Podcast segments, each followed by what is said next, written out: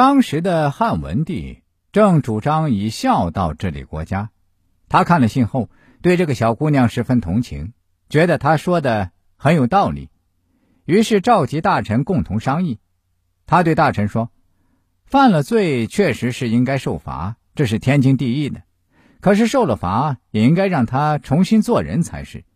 现在我们惩办一个犯人，动辄在他脸上刺字或者砍掉他的肢体。”这样的刑罚又怎么能劝人为善呢？你们最好是商量一个能代替肉刑的办法。大臣们一商议，便提议把肉刑改用打板子。原来判砍去脚的，改打五百板子；原来判割鼻的，改打三百板子。汉文帝于是正式下令废除肉刑。提英之所以能够成功救回父亲。和当时以孝道治理国家的形势是一致的。一个小姑娘就懂得上书救自己的父亲，哪怕她的父亲犯了天大的罪过，汉文帝看在这份孝心的份上，也会有所宽恕。事实也确实如此。说话讲究时机，还在于抓住准确的说话点说话，少说别人厌恶的话。鲁迅先生有这样一则寓言。说的是有一户人家生了个小孩，很多客人来了。有的客人说这个孩子以后一定是个高官，有的客人说这个孩子一定会很有钱。主人听了都笑逐颜开，十分高兴。这个时候，有个人说这个孩子以后一定会死。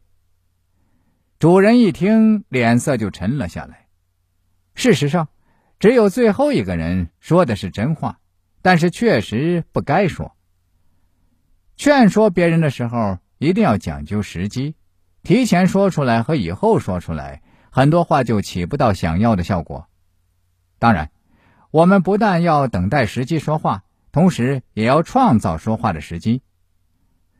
春秋战国时期，管仲为齐国的富强立下了大功。有一天，齐桓公问大臣们说。因为有了管相国，我们齐国现在才民富国强，威震天下。寡人想封他为仲父，让他总管内政外交。你们想一想，看行不行？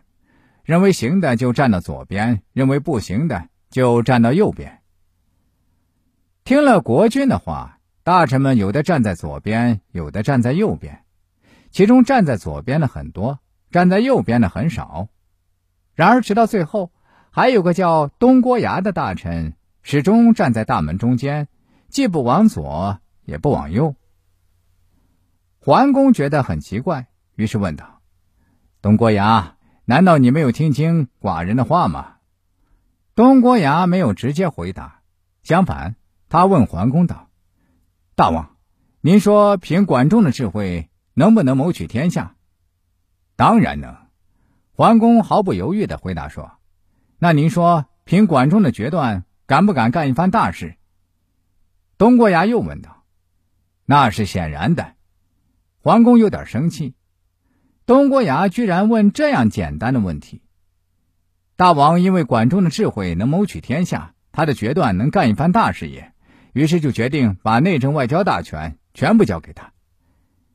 东郭牙顿了顿，接着说：“管仲以自己的智慧和决断。”又凭借大王的威势，必然能将齐国治理得井井有条。